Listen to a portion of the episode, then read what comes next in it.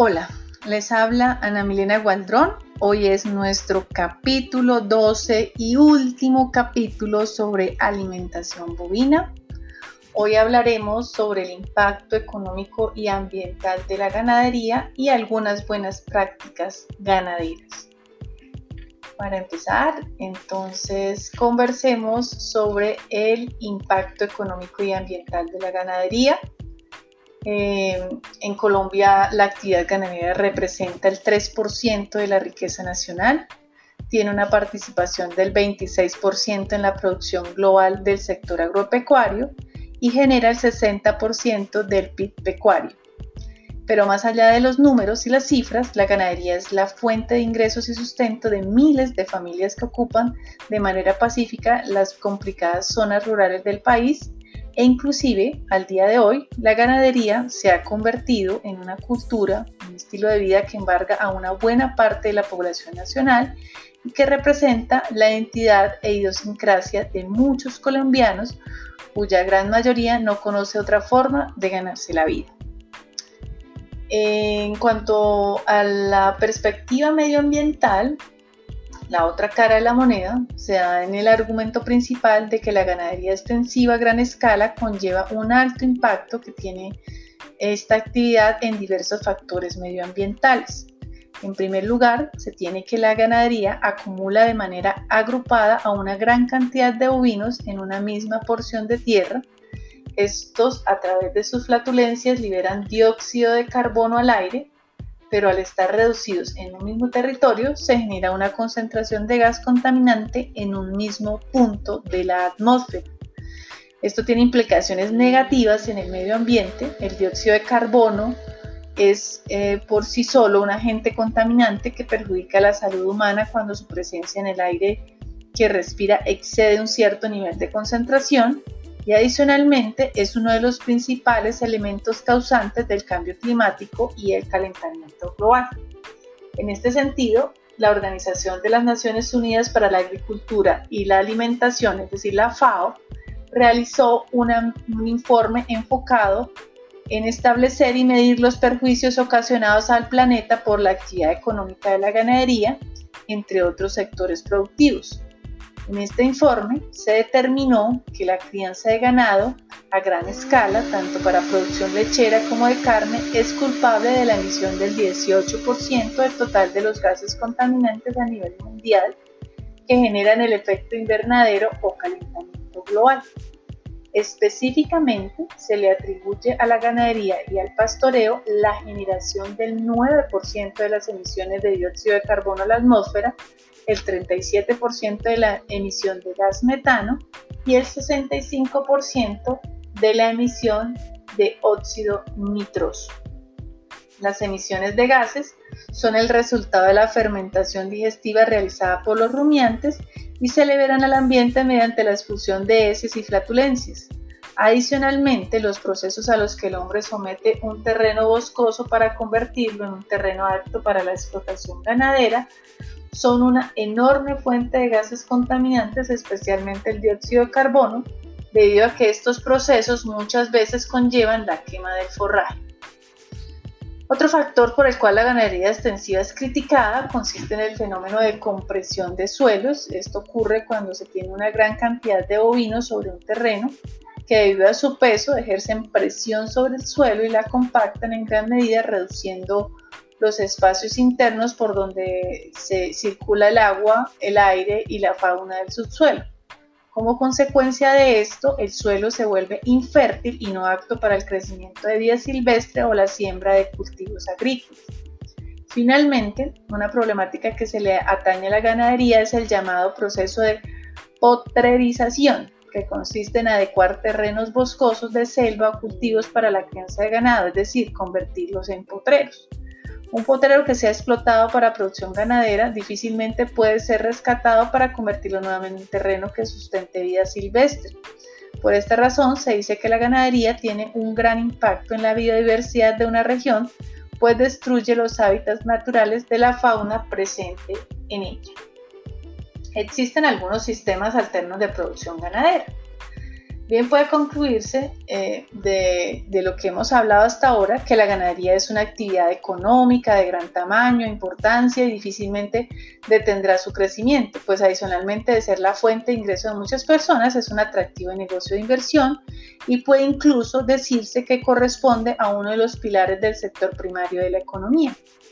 A pesar de esto, no puede negarse que la ganadería extensiva ocasiona un fuerte impacto sobre el medio ambiente y contribuye al deterioro de las condiciones atmosféricas como la calidad del aire y la estabilidad climática. En respuesta a la necesidad de mantener la producción de carne y leche que abastece a un enorme mercado a nivel global y de mitigar el impacto negativo que dicha producción genera para el medio ambiente, han surgido diversas alternativas que proponen la integración de componentes silvestres y forestales con la crianza de ganado. El objetivo es simple, garantizar la producción, minimizando tanto como sea posible el impacto ambiental. Aquí es donde eh, entran a jugar los sistemas silvopastoriles de los que hablamos en el capítulo 10. Bueno, ahora eh, conversemos sobre las buenas prácticas ganaderas. Las buenas prácticas ganaderas son una forma eh, que, elaborada con el fin de garantizar la inocuidad en la producción de alimentos de origen animal y el bienestar en la sanidad animal. Su aplicación se realiza en la producción del sector primario, eh, a continuación, pues vamos a ver cómo vamos a, conversar sobre algunos aspectos de la norma que tienen que ver con la alimentación animal, el suministro de agua y el almacenamiento de alimentos.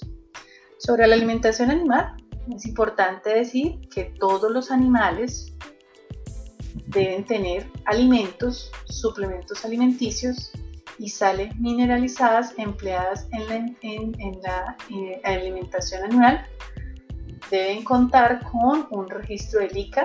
De igual manera, es requerido que los plaguicidas, los fertilizantes y demás insumos agrícolas usados en la producción de forrajes y cultivos destinados a la alimentación de los animales también tengan este registro. Eh, no se puede emplear en la alimentación de animales suplementos alimenticios ni alimentos que contengan harinas de carne, sangre y hueso o despojos de mamíferos. No se puede suplementar con subproductos de cosechas que puedan estar contaminados con plaguicidas cuando se empleen como parte de la dieta productos y subproductos de cosecha y de industrias de alimentos. Se debe conocer y registrar su origen y uso. En el caso de emplear plaguicidas en pastos, forrajes o cultivos destinados a alimentación animal, se debe respetar el correspondiente periodo de carencia consignado en la rotulación del producto. El uso de materiales transgénicos en alimentación o salud animal deberán contar con la expresa autorización de ICA. Y en cuanto al suministro de agua, es importante tener en cuenta tres aspectos. Uno, el suministro de agua para animales debe ser permanente, sin restricciones y condiciones higiénicas.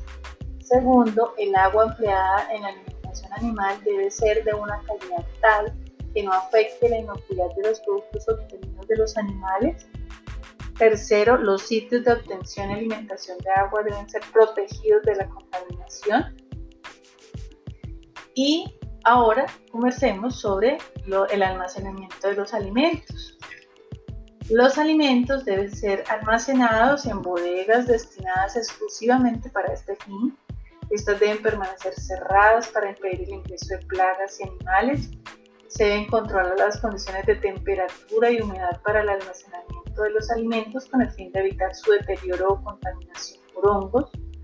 Los, animales dispuestos, los alimentos dispuestos en bultos deben ser colocados sobre estivas y separados de las paredes. Bueno, conversamos finalmente de algunas buenas prácticas en la producción de leche y carne. Las buenas prácticas ganaderas eh, tienen su abreviatura como BPG, tienen su ámbito de aplicación en la producción pecuaria con la finalidad de que la empresa ganadera alcance la sostenibilidad ambiental, económica y social. Buscan que se logre obtener productos sanos, seguros para el consumo y de buena calidad con la implementación de estas normas, especialmente en aquellas requeridas a la producción de carne y leche, se pueden obtener una gran variedad de beneficios. Claro está que la implementación de estas normas no es una tarea fácil y requiere pues, de mucha dedicación por parte de las personas involucradas en la finca ganadera. Los beneficios eh, mencionados para este ámbito productivo son los siguientes. Primero, que los productos alcanzan un nivel de inocuidad mediante el cual se logra garantizar que se encuentren libres de contaminantes biológicos y químicos que le dan cabida a nuevos mercados más exigentes en, en materia de calidad de los productos, es decir, la posibilidad de exportación. Se accede a mercados internacionales donde se manejan mejores precios y oportunidades, además de que se eliminan intermediarios en la cadena comercial, lo que permite al productor vender sus productos a mejores precios que favorecen tanto al comprador como al vendedor. El manejo de registros detallados permite al productor tener un mayor conocimiento sobre las actividades de su empresa, además de tener un mayor conocimiento del comportamiento económico y financiero, permitiéndole así tomar mejores decisiones y de manera oportuna. Gracias a la gestión de la actividad se puede mejorar la productividad del negocio a través de una buena administración, el manejo de los insumos, las instalaciones y el personal, vinculando una adecuada distribución de recursos y labores y aumentando la competitividad de la empresa mediante disminuciones de costos e incrementos de, de las eficiencias productivas. La imagen de la empresa mejora considerablemente ante el mercado donde compite y sus productos reciben una mejor acogida por parte de los compradores al saber que cuentan con los certificados de buenas prácticas ganaderas las condiciones laborales y sociales de los trabajadores mejoran, aumentando con ello esto el bienestar y la calidad de vida de, esta región. Bueno, hasta aquí llegamos, finalizamos este podcast de alimentación bovina. Eh, les habló Ana Melina Gualdrón. Los textos utilizados son del SENA y de forraje verde hidropónico manual técnico del señor Antonio Rosas. Muchas gracias por su atención y espero que este podcast haya sido de gran utilidad para sus fincas.